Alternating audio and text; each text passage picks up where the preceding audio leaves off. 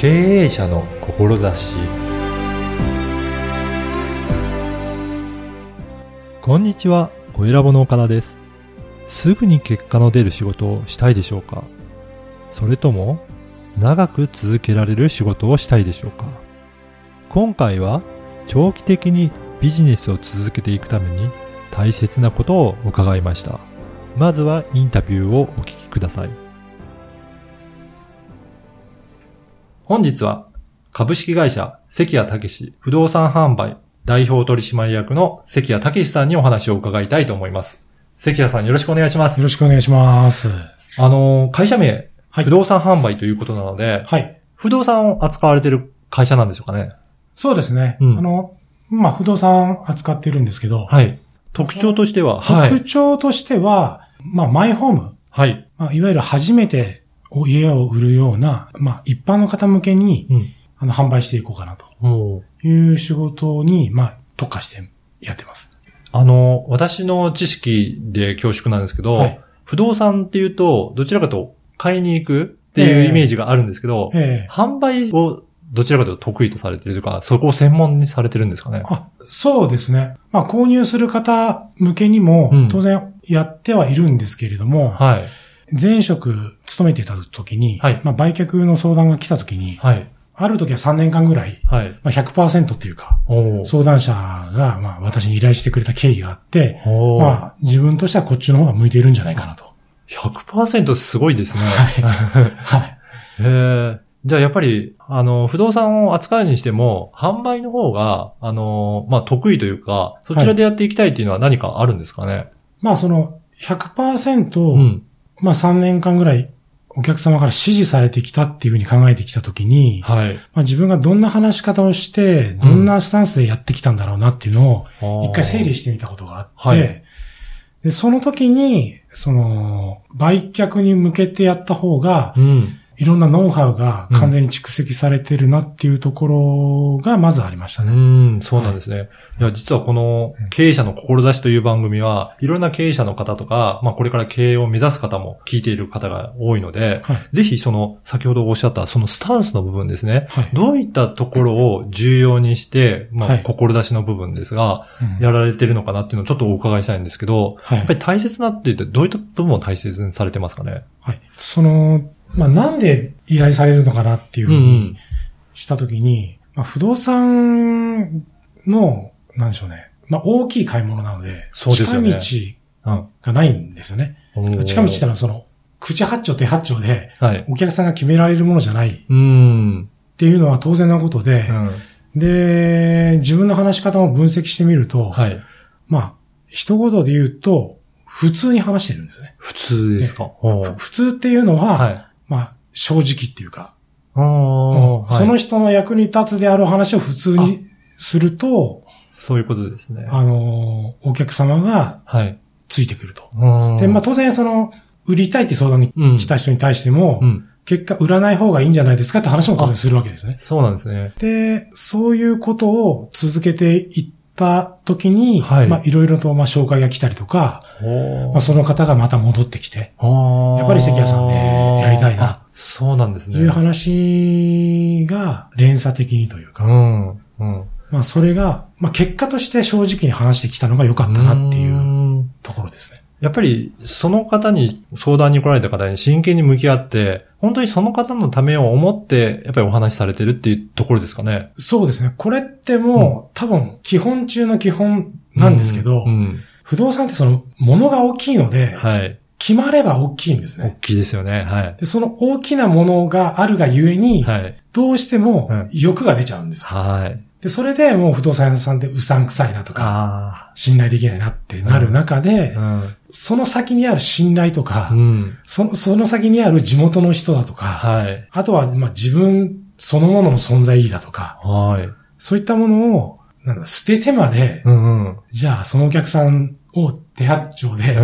取引したいのかっていう、そういうことですね。じゃないですか。で、うん。まあそれをやっぱりやっちゃってる人が多くて結局そういう人って絶対売り上げもならなくて、うん。目先の利益あるけど多分長くは続かないと思うんですよやっぱりその地元に密着して、はい。長くビジネスを、まあ、していくはずなので、はい。そういった時に、その一瞬の利益のために違うこと、いいことを言って、売ったとしても、やっぱりそれって、満足度が上がらないというか、そうですね。その信頼関係にそうですねかかってくるん。ですね。まあ、たまたまその地元の小さい、うんまあ、不動産会社に勤めてて、はい。まあ、1階の店舗だったんで、はいまあ、ちょっと地元の不動産屋さんにも話聞いてみたいなっていううん軽い気持ちで来た方を、はい。まあ、ずっと相談に乗ってきたんですね。で、運がいいことに、はい。ちゃんと固定給も上げるし、うんまあ、前の社長ですよ。はい。本当に地元の役に立つ話をしてほしいっていうふうに、ああ、そういうスタンスだったん売ですね。らなくていいからみたいな。ああ、そこまでおっしゃって。そこまで、あの、おっしゃってくださったことがあって、はい。で、当然契約をしなきゃいけないんだけども、はい。まず第一にそっちだっていう話になって、最初半年ぐらいは、はいまあパッとしなかったんですよ。うんうんでも、その社長の言うことを信じてやってきたら、やっぱ次々に、まあ信頼とか、あと自分の話し方とか、うん。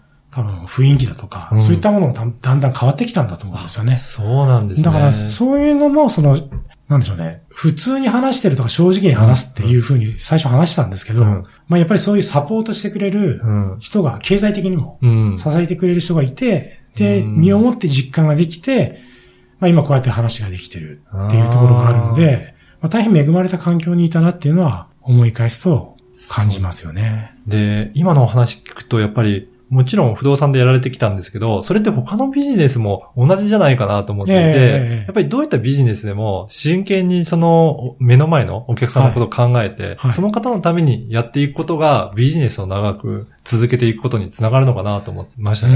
うんやっぱりそれはそういった思いで関谷さんも自分のビジネスを立ち上げえてえやっていかれているのかなというふうに感じたんですけど、そこは大きいですかね？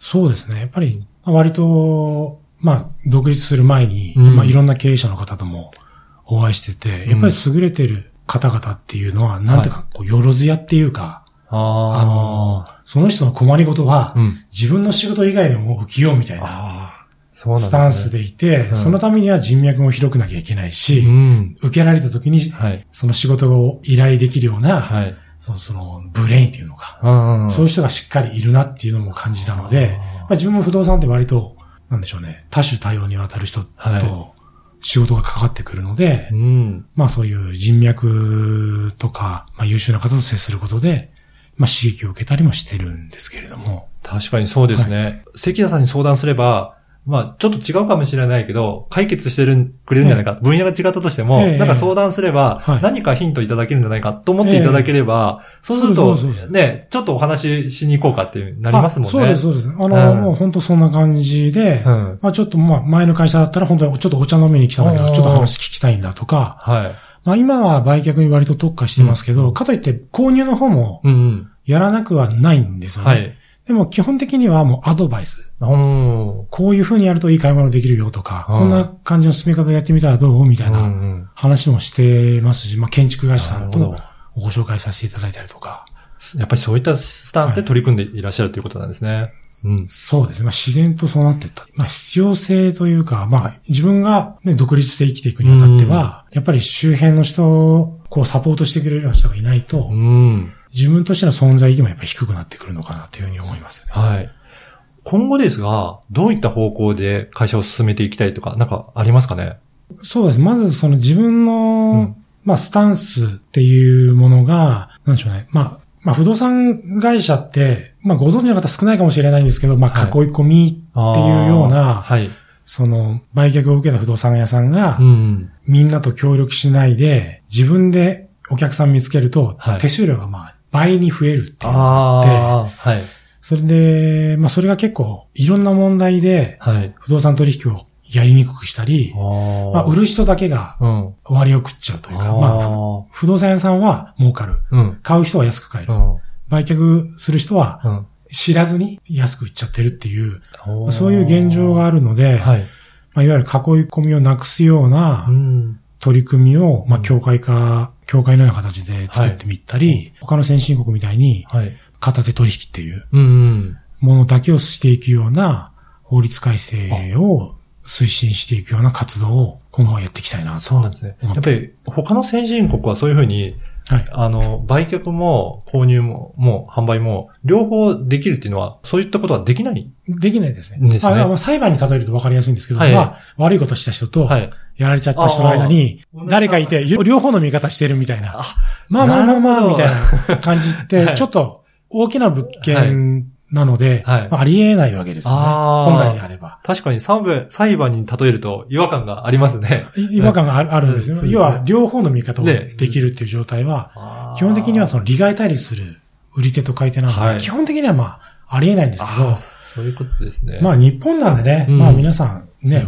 和というか、うんうん。そういうのを重んじてきてますんで、うん。大きなトラブルはないんですけど、やっぱりそういうモラルが低はいい不動産屋さんと当たっちゃうと、はい。なんか、より良い取引ができないのでうん、法律的にちょっと縛っていくと、良くなっていくんじゃないかなっていうふうに思ってる。そういうことですね。やはり、じゃあ将来的にはそういった不動産業全体のことも考えて、いろいろ活動をされていくっていうことですね。はいあのー関谷さんの話をもうちょっと聞いてみたいという方は、実はメルマガを、あの、配信されてるんですね。あ、そうですね。はいはい。ぜひ、関谷さんが配信している高く売れる秘訣を無料メルマガで大公開、不動産売却術メール講座というのをやられているようなので、はぜひ、メールマガの URL も、ポッドキャストの説明文に掲載しておきますので、ぜひそこからチェックいただければとはい思います。そうですね。はい。い。